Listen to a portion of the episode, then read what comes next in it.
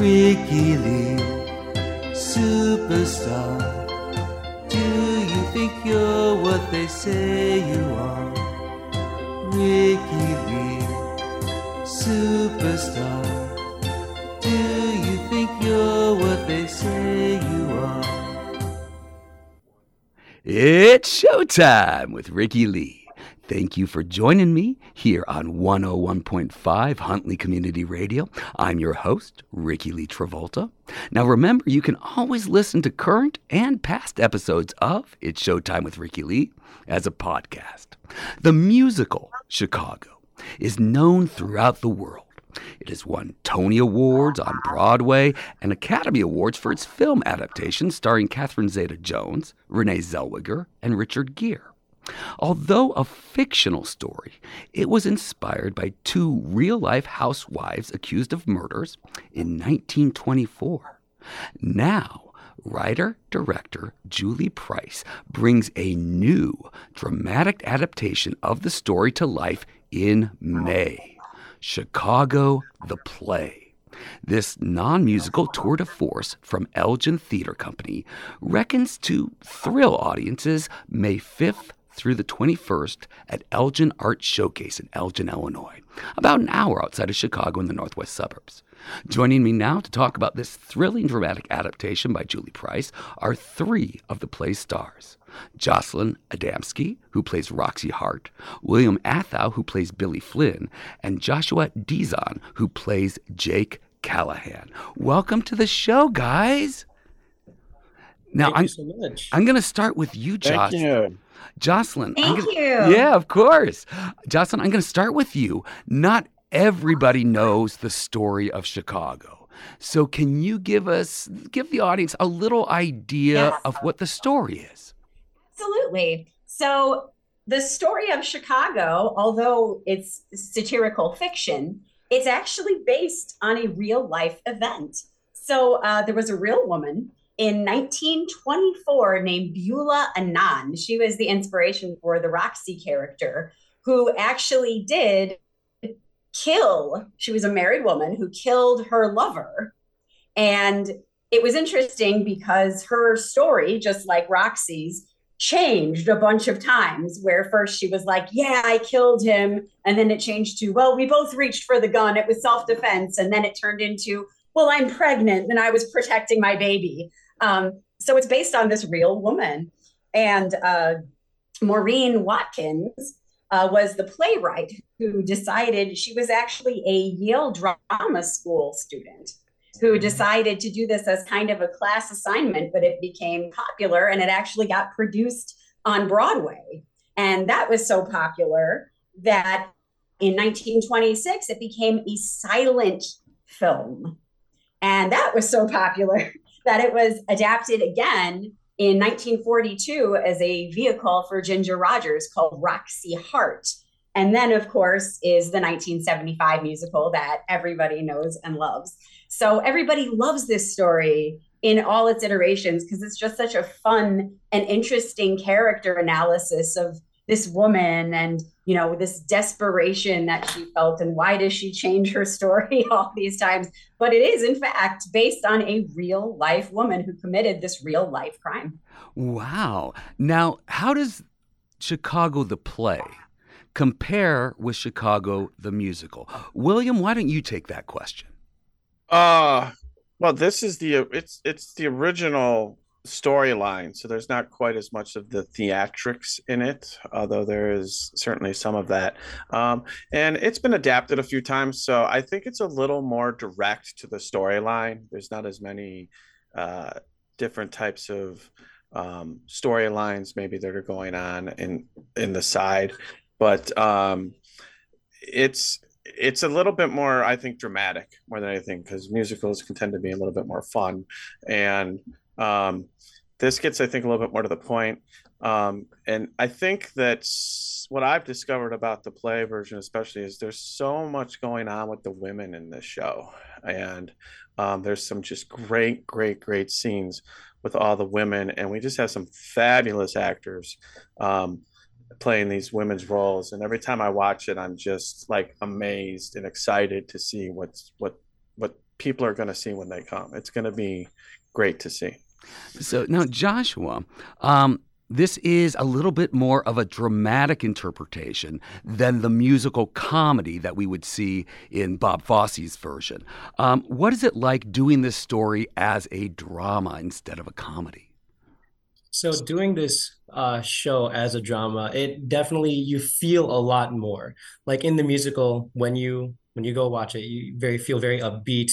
Um, but this one, you really feel the raw emotions of the characters because with Roxie, she could actually be facing uh, the hangman's noose, and you really feel that the um sorry I, am blanking on the word but you really you're really looking for you really see the uh their directions of these characters and what they really want from each other and uh, their internal struggles and things like that. Now, Jocelyn, um, it sounds like the characters go on a journey, which is always indicative of a great script. What is the mm-hmm. character arc for Roxie Hart in this version? That's such a good question. Um, I love this character because the the real question to me is, you know, why does she change her story so much? She obviously did it. Um, and I don't think it's just because she doesn't, you know, want to go to jail. She doesn't want to, you know, be hanged. Um, and it's wrapping your head around this character who acts very selfish. Um, and so it's trying to dig deep into that character and finding, and I and I'm still finding as we continue to rehearse, you know, where are moments where you see this woman as a human and not just this, you know, shrill, dynamic, energetic, selfish person. So I'm really trying to think of her arc in terms of, you know, well, what do a lot of selfish people have? a lot of selfish people have trouble feeling vulnerable, have trouble connecting with people. We get to hear um, in one of my scenes with Billy Flynn, played by Will, um, you know, that she has, it doesn't get super specific, but she has a troubled relationship with her father. Hmm. So I think Roxie needs a sense of approval. I think this desire to be famous, and I, I think it still exists in some people that are narcissistic or selfish, you know, that they just have this innate desire to be loved, that they weren't loved enough. And it is in Chicago, the musical, too, during the song Roxie, where she says, None of us got enough love in our childhoods. But I think that's very indicative of the character. She's searching for approval and I think that's part of why she changes her story too. She's looking at how are people going to empathize with me more? How can I appear more and more vulnerable so that I get more approval and more love? And I think it's just she never quite fulfills that. And in real life, you know, Beulah Annan herself was married several times. And I think she was just like searching for this and and that is quite vulnerable and and quite tragic and quite sad that you know even through committing murder and even through being exonerated of this murder and continuing to live her life she still doesn't find you know what she's really looking for which is tragic in a way she's kind of you know the way i have to play her is you know she's kind of a tragic hero now, William, you play Billy Flynn, who in the stage musical, in the movie, is very flashy, uh, you know, sleight of hand kind of guy. What is Billy Flynn like in this play? Very much, very much the same. I mean, it's it's from his perspective, it's all about him. You know, he wants to win um, but he wants to win for his reputation. He wants to win because he wants to put on a good show and he wants to be the center of attention. Um, so he wants all eyes on him. We have various points where there's going to be some photographers and cameras, and and he's playing to the camera all the time. And um, it's all it's a show. It's a show within a show. For him, it's like I want to put on a good show and I want to win, and so everybody sees that I'm a great attorney. But at the end of the day, he kind of wants them all talking about him and not like and how great he is, as opposed to whether or not Roxie deserved to get off or not. For him, it, getting her off is more about him getting a lot of recognition, um, and he doesn't want to. There's a line where where Jake says, you know, even if you lose, you're getting a lot of good press, and he's like, you know, I like the press but he's like, I, I want to win, and he also likes the money. He's really in it for the money. Um, you know, he won't take the case until he gets five thousand dollars, which I did some research. And back in 1928, that would have been like 80 grand. Wow. I can't imagine having to come up with 80 grand to give to an attorney before they'd even take my case. Um, so he's he's in it for himself. He's about him. And Joshua, I am not terribly familiar with the character of Jake Callahan. Can you tell us a little bit about that character? Yeah, absolutely. So in the well-known musical, Jake was actually written out. Um, but in the play, he's the one who introduces Roxie to Billy and sort of puts two and two together.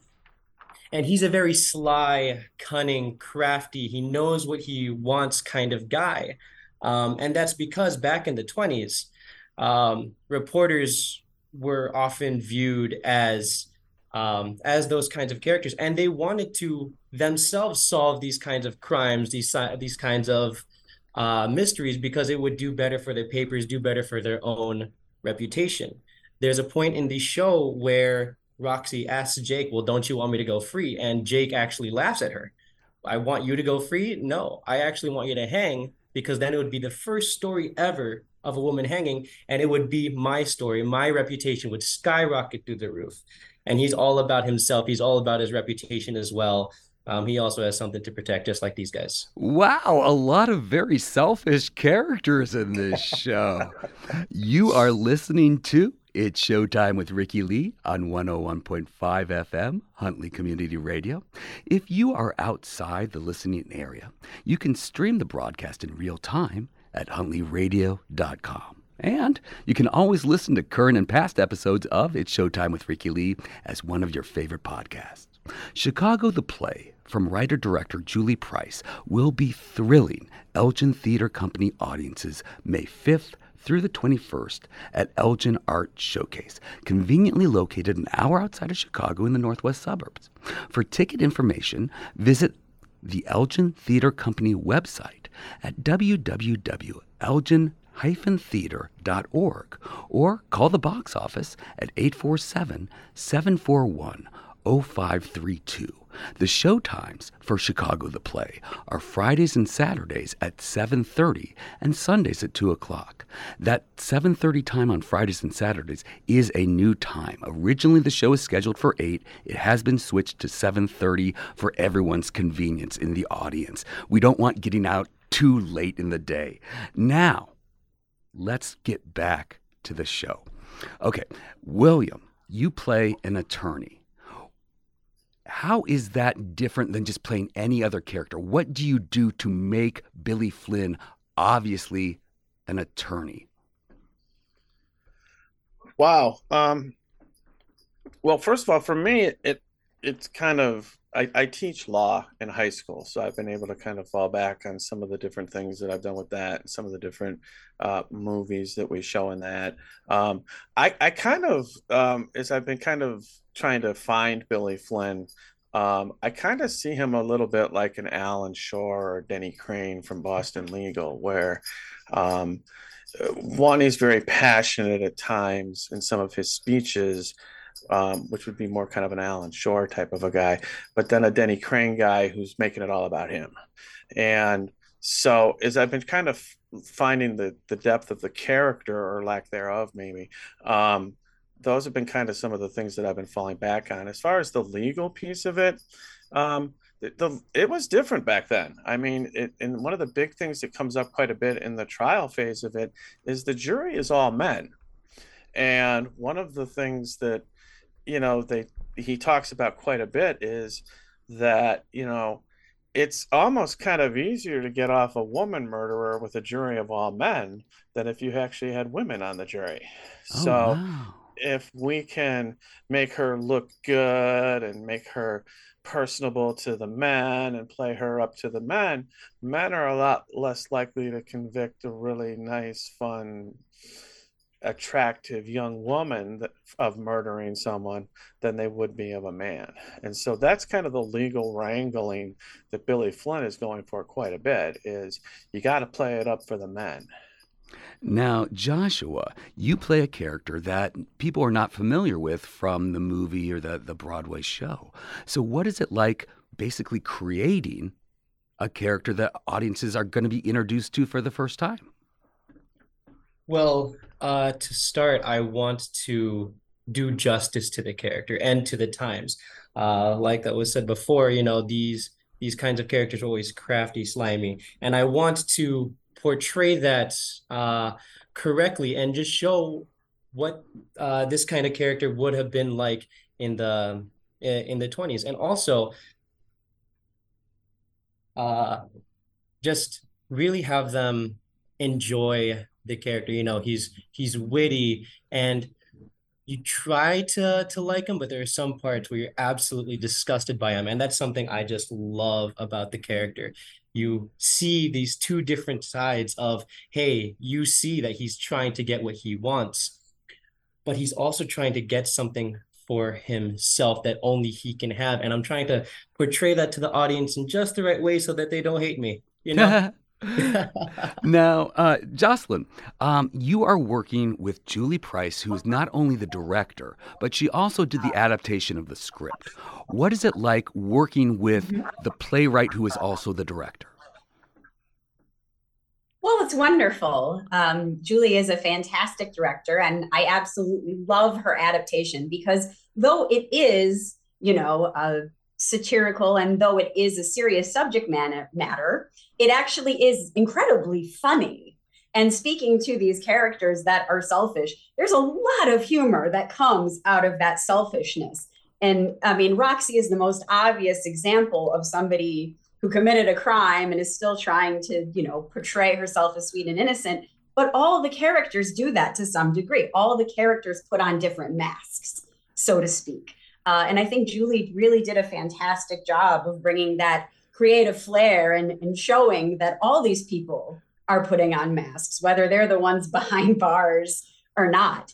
And um, I think Julie wanted to bring out like some of the vulnerability of these characters, but it's also very peppy, very fun, very fast paced. You know, it reminds me a lot of fast talking films like from the 30s and 40s, you know, a lot of noirs, a lot of these things that have these kind of bad girl, you know, fallen women, these kind of tough broads, uh, these tough gal roles.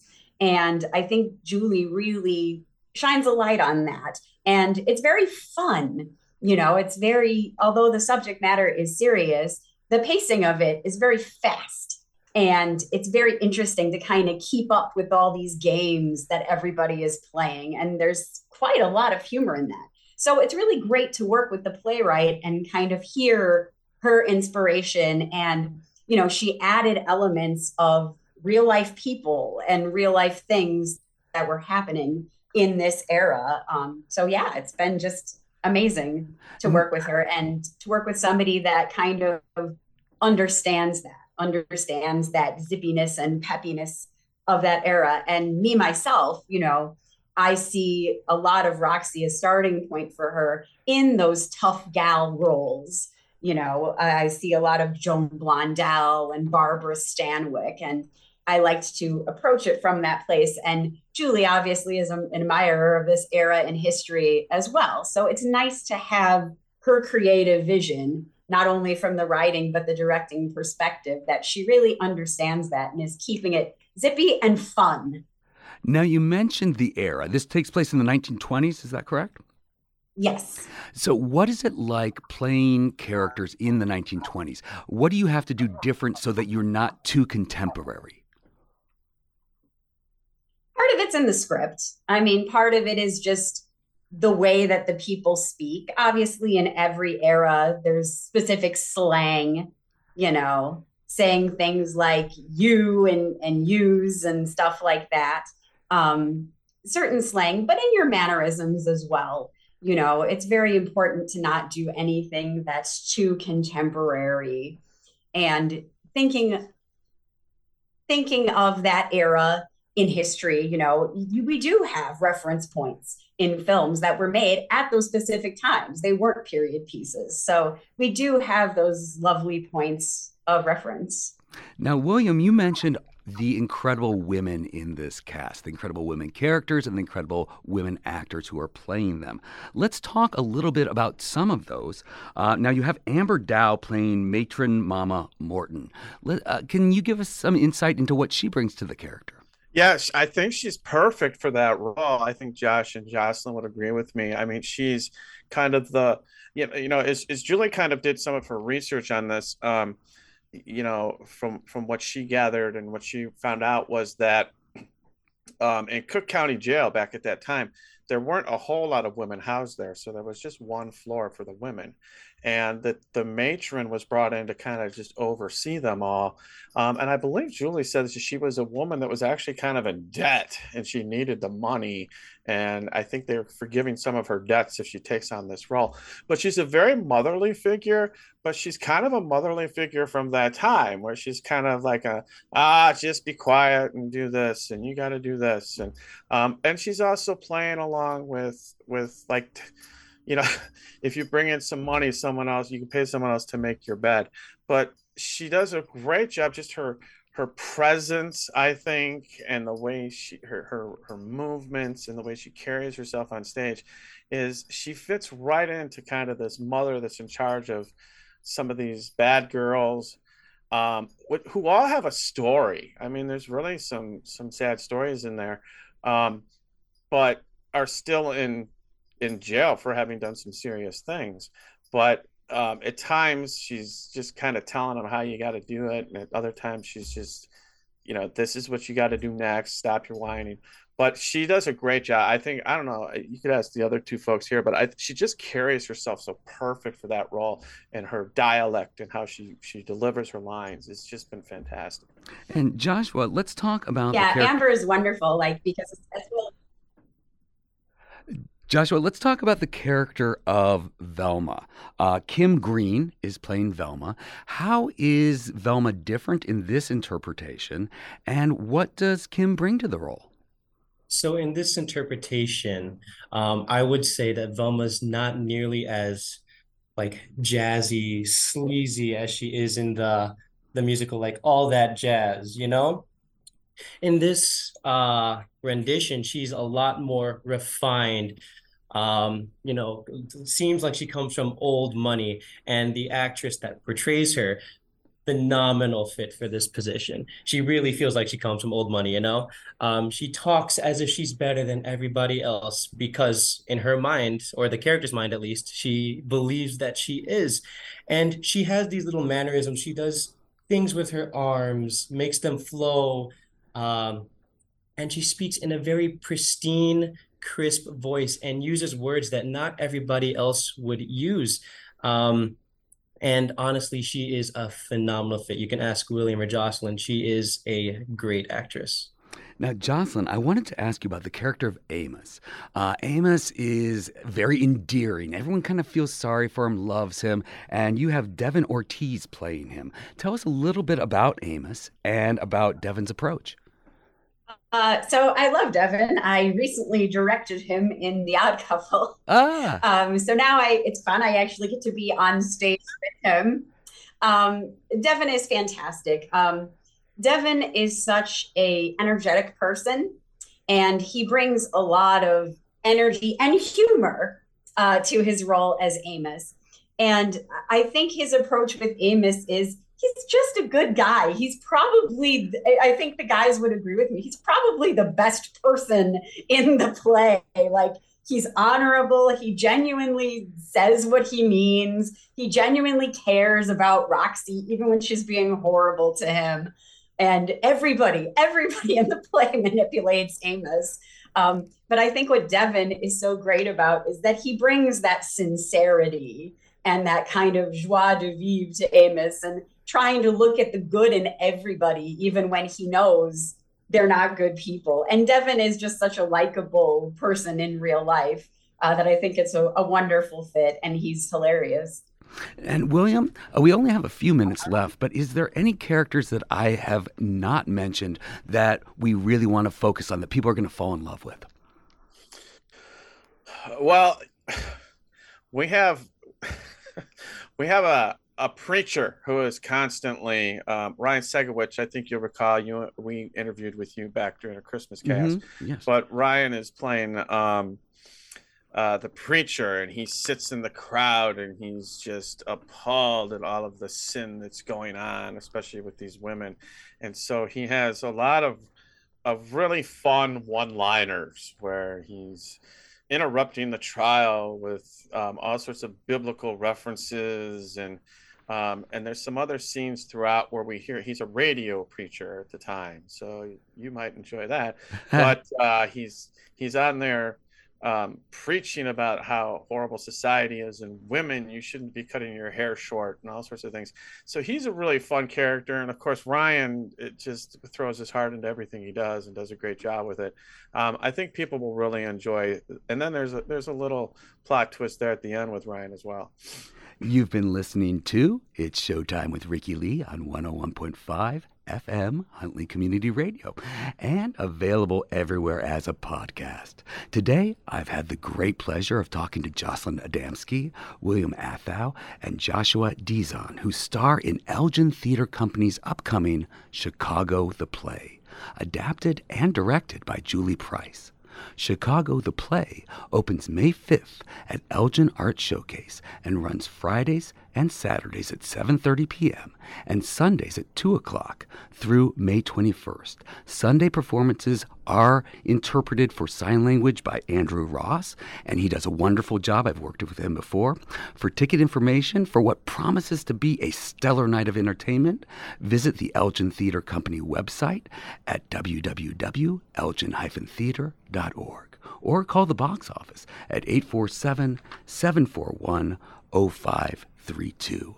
Jocelyn, William, Joshua, thank you so much for your time today, and I'm looking forward to seeing you on stage in this wonderful production. I'll see you in the spotlight.